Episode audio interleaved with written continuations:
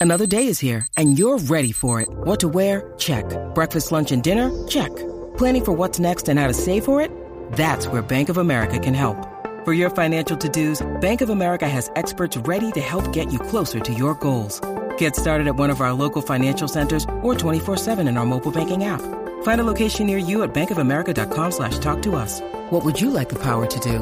Mobile banking requires downloading the app and is only available for select devices. Message and data rates may apply. Bank of America and a member FDIC.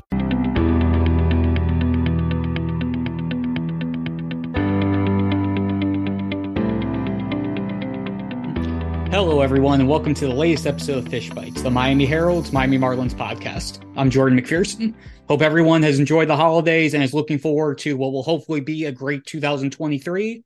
Uh, with 2022 drawing to a close, I figured it would be best to dedicate this episode, the final episode of Fish Bites for 2022, to looking back at the year as a whole for the Marlins. We're going to split it up into four overarching themes with a few topics discussed inside each theme just to look back at what has fully encompassed these past 12 months. With that, let's jump right into it. And our first two moments are going to focus on two major departures that took place throughout the year. The first one, uh, going to go back to February 28th, a day that was already set to be a doozy throughout Major League Baseball. That was the day that MLB had set as its deadline for the MLB Players Associations to to agree on a collective bargaining agreement in order for the season to start on time. Again, remember the MLB initiated the lockout back in December of 2021 when the past CBA expired. And again, they set everything for February 28th so that spring training could start and they could have enough time to set to have the season start as scheduled. But a much bigger story arose on a local level around 11 a.m. that day when Derek Jeter announced through an external PR site that he was leaving his role with Marlins as CEO and as a 4% shareholder, citing that, quote, the future of the franchise is different than the one I signed up to lead. And remember, 2022 was going to be the last year that Jeter was under contract. He signed a five year deal when the new ownership group, Bruce Sherman's ownership group, took over. That was set to expire at the end of 2022. Sherman sent out a statement later on, basically saying it was a mutual agreement to end Jeter's role with the club. They ended up splitting up his responsibilities. He was the head of both baseball and business ops. Kim Ng, general manager, over became the head of baseball operation decision making. Caroline O'Connor became the head of business operation decision making. And that whole day just set off a chain reaction of things. I was on site in Jupiter that day with the focus on what was going on with the lockout and the negotiations, which were taking place at Roger Dean Chevrolet Stadium, the spring training home of both the Marlins and the St. Louis Cardinals. But when the Jeter news came out early in the day, about seven, eight hours before MLB was going to initiate its deadline, obviously my role changed. Uh, I was with a bunch of national writers, uh, people for New York Times, Washington Post, The Athletic, Yahoo, SI, the list goes on and on. And when the statement came out from Jeter, I was able to just faintly feel the rest of the writers just looking at me going, well, you've got some work to do. And that I did. So I ended up having to write both the news story, the analysis with Jeter also mentioning that he felt that the Marlins were in a better place at that point than when the Marlins took it when the Sherman's ownership group took over in 2017, which you can look at it from the state of the minor league system being improved. Yes, that is improved compared to when they took over, but obviously the results on the field at the big league level have not panned out yet. And who honestly knows if they will enter will pan out as we head into year six of this. Uh, and with that, uh, Jeter was merely the first departure, not the last throughout the season. The Marlins also parted ways with VP of Player Development and Scouting Gary Denbo on June 29th. Reminder Denbo was G- essentially Jeter's right hand man. So it seemed like a matter of when, not if, for when Denbo was going to ultimately end up leaving the organization. And by the end of the season, the Marlins had also let go of Director of Player Development Jeff DeGroot professional scouting director Hadi Raad, and five members of the pro scouting department. But the big depart second departure for the point of this podcast came on September 25th, or at least the news of it came on September 25th, when the Marlins and Don Mattingly announced that they mutually agreed that Mattingly would not seek a contract renewal, which ended his seven year tenure with the club. And again, we all know Don Mattingly. I've been on this beat for four years now. He was a class act through and through. Obviously, having to maneuver through the rebuild, keeping players upbeat, and trying to field a winning team or get a winning team with what he had at his disposal. He handled it all with grace throughout. Uh, he ended his time in Miami as the longest tenured manager in franchise history. He had a record of 443 wins, 587 losses over his 1,030 games. The total games, the total wins, and the total losses are all franchise records.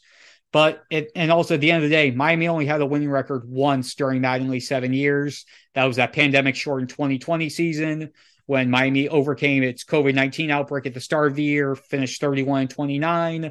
They reached the playoffs for just the third time in franchise history swept the Chicago Cubs in the wild card round, and then got swept by the Atlanta Braves at, in the NLDS. The Marlins hoped that that was going to be a turning point for them. It ended up not being back to back losing seasons after that in 2021 and 2022. And that was the end of the Don Mattingly era. But also, you have to remember where Mattingly came in to the situation. When he entered manager, as manager during the 2016 season, Marlins weren't thinking rebuild. They had Jose Fernandez as their ace. They had the outfield of Giancarlo Stanton, Christian Yelich, Marcell Ozuna. Ichiro was a fourth outfielder. You had Dee Gordon, you had JT Realmuto. At the big league level, there was talent. Obviously, everything behind them, there wasn't enough to supplement them. But after that, those first two years, and obviously after Jose Fernandez's death toward the end of the 2016 season, you knew that things were starting to spiral and the trajectory of the Miami Marlins franchise, the organization was about change. Mattingly handled all of that the best he could, but ultimately decided he and the Marlins together agreed that it was time for a new voice. Uh, Mattingly, he's now the bench coach for the Toronto Blue Jays. Congrats to Donnie on that role. And for him to still be in the sport, I know that he was decided, he was iffy about whether or not he was going to try to go back in an MLB role when the season ended. But to see him in a role that should fit him well I'm happy for him to see what's going to happen next for him. And from the departures to some individual performances that are worth noting, and obviously the most notable, and how could we start anywhere else other than Sandy Alcantara's Cy Young season? Alcantara became, he was the unanimous winner for the NL Cy Young Award, beating out the LA Dodgers Julio Urias and Atlanta Braves Max Fried just the he was the 15th overall unanimous winner for the NL Cy Young Award, first since Clayton Kershaw in 2014. First Marlin to ever win in the franchise's 30 year history. They only had three other pitchers be finalists for the award prior to Alcantara. Uh, Dontrelle Willis was runner up in 2005. Kevin Brown was runner up in 1996. Excuse me. And Jose Fernandez was third in 2013. And Alcantara, for his sake, he definitely earned it. Led MLB in innings pitched 228 and two thirds innings through six complete games. Worked at least eight innings in 14 of his starts, which is the most by any MLB pitcher since 2014. And he had a 2.28 ERA, which was the second lowest in Marlins history. And it was the second lowest in the National League behind only Urias's 2.16. Held opponents to two earned runs or fewer in 25 of his 32 starts had that incredible run before the All Star break, 13 consecutive starts where he won at least seven innings, and he gave up no more than two earned runs in 12 of those 13. Uh, of his six per, of his six complete games, three of them were against playoff teams. He had the he had the uh, no hitter against the or he had the he had the solid starts all throughout. Again, six complete games. That is nothing to snuff at. Uh, and then Alcantara is a headliner, of course, but also have to just give a tip of the cap to the rest of the Marlins rotation. You look at pa- a guy like Pablo Lopez, pitched a full season for the first time as a big leaguer. Jesus Luzardo made a big jump this year after struggling when he got acquired midway through the 2021 season from the Oakland A's, and looks like he could be a number two or number three in this rotation. Edward Cabrera and Braxton Garrett both made big jumps as they as they made their as they made their next steps this last season. And then if you can get Trevor Rogers to return to his 2021 form, that gives Miami a minimum of six legitimate starters vying for five spots during spring training. That's again, the Marlins are building around that starting pitching. That's what they've been building around for the last few years now. And they're to need that to continue to be at a top level if they want any sort of chance at competing in 2023. Uh, next up, going from pitching to the guys behind him on defense, you got to go with Miguel Rojas and his near gold glove season. He was a finalist to be the NL gold glove winner at shortstop for the second time in three years, lost out to Dansby Swanson, but Rojas certainly had his case. Uh, if you look at Fangraphs, Rojas led National League shortstops with 15 defensive runs saved, his 10 outs above average, according to StatCast, tied with Willie Adames for fifth in the NL. Uh, Rojas also at one point he had that stretch of the season where he played 64 consecutive games at shortstop without an error. That broke the previous franchise record held by Hanley Ramirez by 10 games. And Rojas had just seven total errors over the season. And again, Rojas played through an injured right wrist the entire second half of the season. He had surgery on it the second to last day of the season. Uh, all reports are that his rehab is going well. Again, there should be no concern for him going into spring training and into the last year of his current deal with the Marlins. When you need mealtime inspiration, it's worth shopping Kroger, where you'll find over 30,000 mouthwatering choices that excite your inner foodie. And no matter what tasty choice you make, you'll enjoy our everyday low prices, plus extra ways to save, like digital coupons worth over $600 each week. You can also save up to $1 off per gallon at the pump with fuel points. More savings and more inspiring flavors make shopping Kroger worth it every time. Kroger, fresh for everyone. Fuel restrictions apply. And one more individual effort on the positive side, at least for half a season. The emergence of Jazz Chisholm Jr. as a potential star, if he can stay healthy. And that's a big if, as we know right now. Uh, Chisholm, in his second full time, full big league season, he was the spark for Miami's lineup when he was in the lineup. Uh, he only played 60 games and before suffering a season ending stress fracture in his low, lower back. And he played those 60 games while with a torn meniscus that happened during spring training. At the time of his injury, again, end of June, right after he was named an All Star for the National League, or right around the time he was named an All Star for the National League, Chisholm led the Marlins with 14 home runs, 45 RBI, 39 runs scored, and he was second with 12 stolen bases and had an 860 OPS.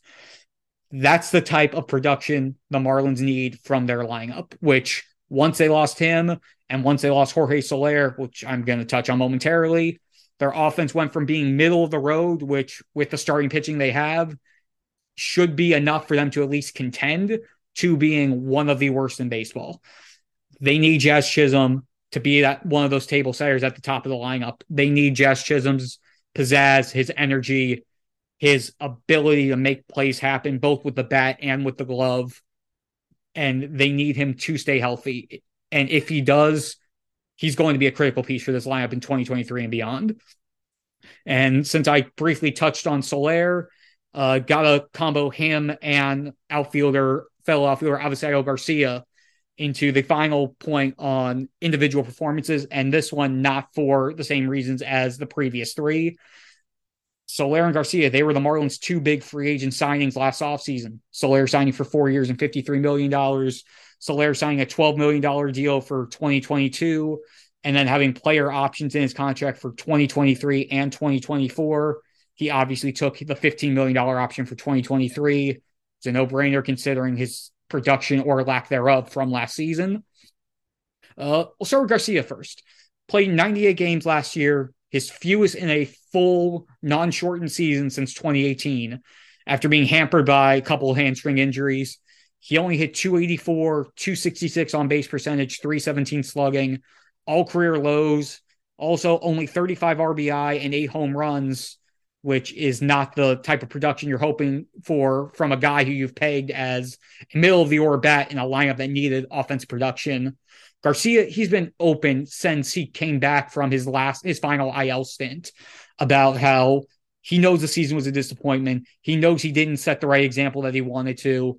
Uh, he's addressed that with the front office, with Skip Schumacher, the new manager, about how he knows that his poor performance last year is going to be a kick in the butt. It needs to be a kick in the butt as he goes into year two with the Marlins And he's doing what he can during the offseason to try to be ready. He's already been working with new first base coach slash outfielder coach Jon Jay throughout the offseason and is trying to be in proper shape for when spring training starts in mid February. And as for Soler, he only played in 72 games last year, back injuries, pelvic injuries. And as a result, he only hit 207 with a 695 OPS. The one bright side was he hit 13 home runs in those 72 games, which if he if you extrapolate that out to a full 162 game season, that's about a 30 home run season, which is what the Marlins were aiming for with Soler. Uh, and considering the lack of moves the Marlins have made so far this offseason, we'll touch bit on that a little bit later on. Uh, the Marlins at the moment are putting a lot of stock into both Soler and, and Garcia, and for that matter, Chisholm, staying healthy and having bounce back years. Whether that pays off or whether that bites them in the butt, we're going to find out shortly. And now that we've touched on most of the big league storylines from last season, let's transition into what went down on the farm. Going to be really quick on this one. Uh, the good, how can you talk about anybody but 19 year old Eury Perez? 6'8, 220 pound righty, pitched well above his age.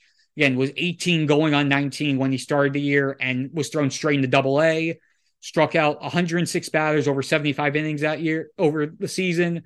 Missed some time toward the end with with a minor injury, but managed to come back to finish the year and pitch in the playoffs and help Double A Pensacola win the Southern League. Uh, he held opponents to a 223 batting average, and if there's if Eury's his trajectory continues the way that it went last year, it's very likely we'll, we'll see him at some point in 2023. And a couple other bright spots for the Marlins down the farm. Left-handed pitcher Dax Fulton, the guy I've been high on since the Marlins drafted him back in 2020. Uh, last his second full year after removed from Tommy John surgery, which sidelined him senior year of high school, worked his way up to double A. And again, you have the one-two punch there between Eury and Dax. Eury a righty, Dax a lefty, plus the inevitable return of uh, Jake Eder, who missed all of last season with Tommy John surgery. You have three core pitchers that are waiting in the wings on top of the depth the Marlins already have at starting pitching. And then the for me, hitting wise, I was just I was impressed with the young middle infielder duo of Jose Salas and Yiddy Cappe. Yes, they're both still in the lower levels of the minors, but they are probably two of the Marlins' more capable hitting prospects as you look at the system and where they're at and they're a few years away, but that might be the people you may be worth waiting out on. And speaking of that, the the flip side of the minor leagues, none of them Marlins MLB ready position players, prospects, I should say, establish themselves as potential starters going into next season. I mean, the Marlins after the trade deadline, after they sort of fell apart once Jazz and Soler got hurt, and you had a bunch of other injuries that happened around that time. They gave a lot of guys chances. JJ Bleday, Peyton Burdick, Jerar Encarnacion, uh, Jordan Groshans once they acquired him from a tra- from at the trade deadline from the Blue Jays, Lewin Diaz, uh, Charles LeBlanc, all of them got ample playing time down the stretch, and really the only two who may have act, may have asserted themselves in some sense were Groshans, who could potentially platoon with a Joey Wendle type at third base, and Charles LeBlanc, who can play any of the infield spots, most likely first, second, and third. And at this point, the Marlins need a second first baseman because they only have Garrett Cooper right now. Lewin Diaz got DFA'd in November. He's gone through a carousel of, of teams. Uh, the Pirates picked him up at one point. The Orioles picked him up at one point. I believe he's on the Braves right now. Uh, Bleday, Burdick, and Encarnacion, none of them really stepped up enough. Uh, the Marlins obviously still need still have a need at center field uh, whether it's Jesus Sanchez or Brian De La Cruz, or if they try to get Bleday another crack at it, that's probably Bleday's main in would probably be to be the fourth outfielder because you have Avisail Garcia and right, you have Jesus Sanchez, Brian De La Cruz, uh, you have Jorge Soler, but I would I'm thinking barring a change, he's most likely going to be getting the bulk of the reps designated hitter, especially if Cooper has to play a lot at first base just because they don't have anyone else. If you can keep Soler at the DH, do what you can to minimize the injury risk, it'll benefit the Marlins, especially with the current roster situation that they have. So that could be Bleday's potential in is as the reserve outfielder or platoon type. Again, having another lefty bat certainly doesn't hurt, but we'll see how that goes. We'll see how the questions get answered during spring training in February. And uh, to wrap up this one, uh, now that we've started looking to 2023, the final couple topics involve the future. And it starts with the new manager. Uh, Marlins hired 42 year old Skip Schumacher to replace Mattingly, made that official in at the end of October and introduced him in November. He's made, he's assembled his staff. He's obviously has a win now mentality, which has been basically his mantra throughout his entire career, even going all the way back to his high school days. Uh, he knows what it takes to win. He's been on winning teams. He won the World Series with the Cardinals in 2011. He brought in Jon Jay as first base coach, who was part of that 2011 team. He saw how winning teams are constructed. He was with the Padres for a few years, both in the front office and in coaching roles. He was a bench coach for the he was the bench coach for the Cardinals last year, who made the playoffs. He knows what it takes to win. He's been in winning clubhouses. And now the question is, can he make that permeate throughout the Marlins clubhouse? But also on the flip side of that, manager can only go as far as the talent around him. And that brings us to the final point, uh, which is the offseason and the moves that the Marlins haven't made. Uh, Miami's real real true acquisition from outside the organization so far this offseason, their only acquisition at the big league level out from outside the organization was reliever JT Chargois, who they acquired in a trade with the Tampa Bay Rays, along with infielder prospect Xavier Edwards. Everybody else so far this po- to this point has been promotion from within. And when you look at just everything else that's gone on throughout the division, which we discussed on the last couple episodes, and and I'm just basically going to just say, namely the Mets, who has a payroll after luxury taxes that's basically half a billion dollars right now. Miami on paper is at fourth best in the NL East. And when you go into the offseason and when you announce after you hired your manager that everything's about winning this year, you're in win now mode, you have to be able to compete, looking like you're at best going to be in fourth place just with everything looking how it is right now not great. Will things turn around? They could. Again, everything, the game is played on the field, not based off of what we see on paper right now. And there is still time to do stuff between now and spring training starting and between now and opening day. But time is running out. The clock is ticking. Got, again, spring training starts up in mid February. We're at the end of December at this point, And moves and physical and actual an actual something of substance to back up the talk of what's being what's been done or what the Marlins are trying to do. There needs to be something physical, tangible to show for it sooner than later. If the Marlins want to be able to have any chance to rationalize any sort of optimism going into the 2023 season. Uh, and with that, that's going to do it for this week's episode of Fish Bites. Thanks so much for tuning in, everyone. Have a happy new year.